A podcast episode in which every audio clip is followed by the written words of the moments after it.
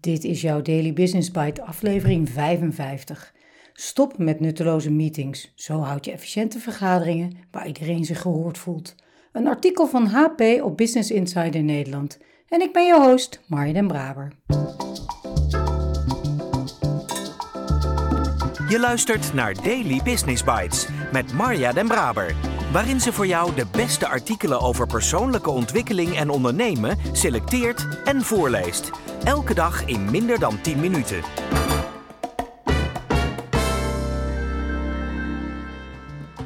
Dit is de podcast waarin ik jouw oren streel met de zachte klanken van de beste artikelen over ondernemen en persoonlijke ontwikkeling die ik maar kan vinden. Met toestemming van de auteur uiteraard. Laten we starten met het optimaliseren van jouw business. Hoe hoger je functie, hoe meer tijd je besteedt aan vergaderen. Ben je manager? Dan zijn er zelfs dagen dat je van de ene bespreking in de andere rolt. Maar lang niet al die meetings zijn even efficiënt en nuttig. Hoe kun je dat anders aanpakken? En hoe zit het met hybride vergaderingen? Rob de Haas, vergaderexpert, spreker en auteur van onder andere Praktijkgids Online Vergaderen anders verbinden, beter presteren, denkt dat hybride werken niet zo snel meer zal verdwijnen. Maar deze manier van werken brengt wel nieuwe uitdagingen met zich mee. Want hoe ga je bijvoorbeeld om met vergaderingen? De Haas deelt 7 tips voor effectief en energiek vergaderen. 1. Bereid meetings goed voor.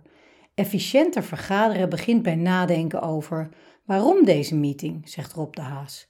Begin met bedenken welke thema's er besproken gaan worden en wat dan precies het doel is van elk agendapunt. Moet er een beslissing worden genomen? Wil je gewoon even afstemmen met het team waar iedereen ook alweer mee bezig is? Of is het een brainstorm? Een vergadering zonder doel is gewoon betaald borrelen. Daarna is het zaak te bedenken wie er precies bij de meeting aanwezig moeten zijn. Maak ook alvast een agenda voor de vergadering en deel ieder onderwerp in in tijdsblokken. Zo voorkom je dat er een uur gepraat wordt, terwijl het ook in 20 minuten had gekund. 2. Bepaal of de meeting online of offline is. Voor korte overlegjes om even af te stemmen wat iedereen doet, is het onnodig om in de file te staan of in een volle trein. De Haas noemt dit horizontale meetings. Die gaan over hoe, wat, waar, wanneer en die besprekingen kunnen prima online. Maar verticale meetings kunnen beter face-to-face -face plaatsvinden. De meetings beantwoorden een waarom-vraag en hierin worden belangrijke besluiten genomen. Waarom doen we wat we doen? Doen we het op de juiste wijze? Die meetings hebben meer diepgang en impact op werknemers, omdat bijvoorbeeld processen kunnen veranderen. Dan is het nodig dat je elkaar in de ogen kijkt. Ook voor brainstorms en creatieve meetings kan het fijn zijn om elkaar live te zien, al kan bijvoorbeeld de voorbereiding wel weer prima online, bijvoorbeeld met brainstorm tools als Miro en Mentimeter. Hybride meetings, waarbij een deel van de werknemers thuis is en een deel op kantoor, zijn lastiger. Denk daarom na hoe je de meetingrooms op kantoor zo kunt inrichten dat er meer rekening gehouden wordt met externe deelnemers. Tools kunnen hierbij helpen. 3. Bepaal of je bij de vergadering aanwezig moet zijn. Dat je een uitnodiging krijgt voor een meeting betekent niet automatisch dat je ook moet komen opdagen, vindt de Haas. Veel werknemers denken dat ze bij elke vergadering van hun team aanwezig moeten zijn. Maar als je niets kunt bijdragen of opsteken van de meeting, waarom zou je dan gaan? 4. Nodig niet meer dan 7 mensen uit. Vergaderen met een grote groep werkt niet. Er zijn dan altijd dezelfde mensen aan het woord en mensen die denken: laat maar, ik kom er toch niet tussen, zegt de haas. Ook is de kans dan groot dat er verschillende gesprekken tegelijkertijd ontstaan. Bestaat het team uit meer mensen, deel de groep dan op in subgroepjes. Zo gaat het veel makkelijker om te discussiëren en om sneller beslissingen te nemen. 5. Gebruik de mute-knop niet bij online meetings. Wie zijn of haar geluid uitzet, plaatst zichzelf volgens de vergaderexpert buiten de meeting. Ook komen mensen dan in de verleiding om iets anders te gaan doen. Wordt er toch een chaos?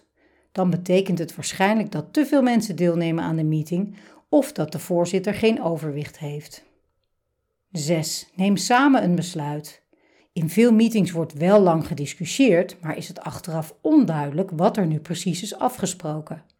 Terwijl dat toch het doel is van de meeting: samenkomen om nieuwe inzichten op te doen en zo besluiten te nemen. Zorg dus dat er aan het einde knopen zijn doorgehakt en dat iedereen nu weet wat de actiepunten zijn voor hem of haar. Spreek ook meteen een deadline af voor die actiepunten. Op deze manier werken maakt notuleren overbodig. 7. Evalueer iedere meeting. Blijf na afloop nog even 2 minuten hangen om de vergadering te ranken. Welk cijfer op een schaal van 0 tot 10 gaf je je energieniveau aan het begin van de meeting en hoe voel je je nu? De haas. Door te evalueren voorkom je ook dat je steeds dezelfde vergaderfouten maakt. Zorg wel dat iedereen anoniem een cijfer kan geven, want als je ziet dat de baas de vergadering een 10 geeft, durf je misschien geen 3 meer te geven. Daily Business Bites met Marja Den Braber. Je luisterde naar Stop met nutteloze meetings, zo houd je efficiënte vergaderingen waar iedereen zich gehoord voelt. Productiviteit, structuur, focus zijn onderwerpen die mij altijd geïnteresseerd hebben. Dus af en toe een aflevering over de goede dingen doen past heel goed. En dan vooral vergaderingen. Ik heb veel met teams van echte grote projecten te maken en daar gaat het regelmatig over werkdruk en dan specifiek ook over de hoeveelheid overleggen. Wanneer moet je dan namelijk nog je gewone werk doen?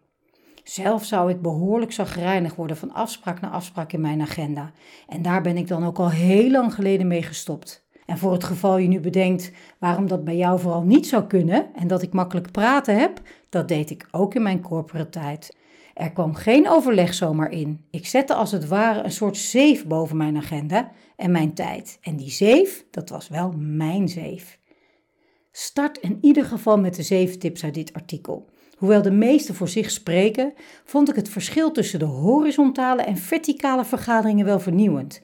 En het evalueren van elke vergadering die je doet ook, al is het maar even met een cijfer. Dat geeft volgens mij al heel veel inzicht. Al met al fijne en praktische tips van Rob. Ik spreek je morgen weer.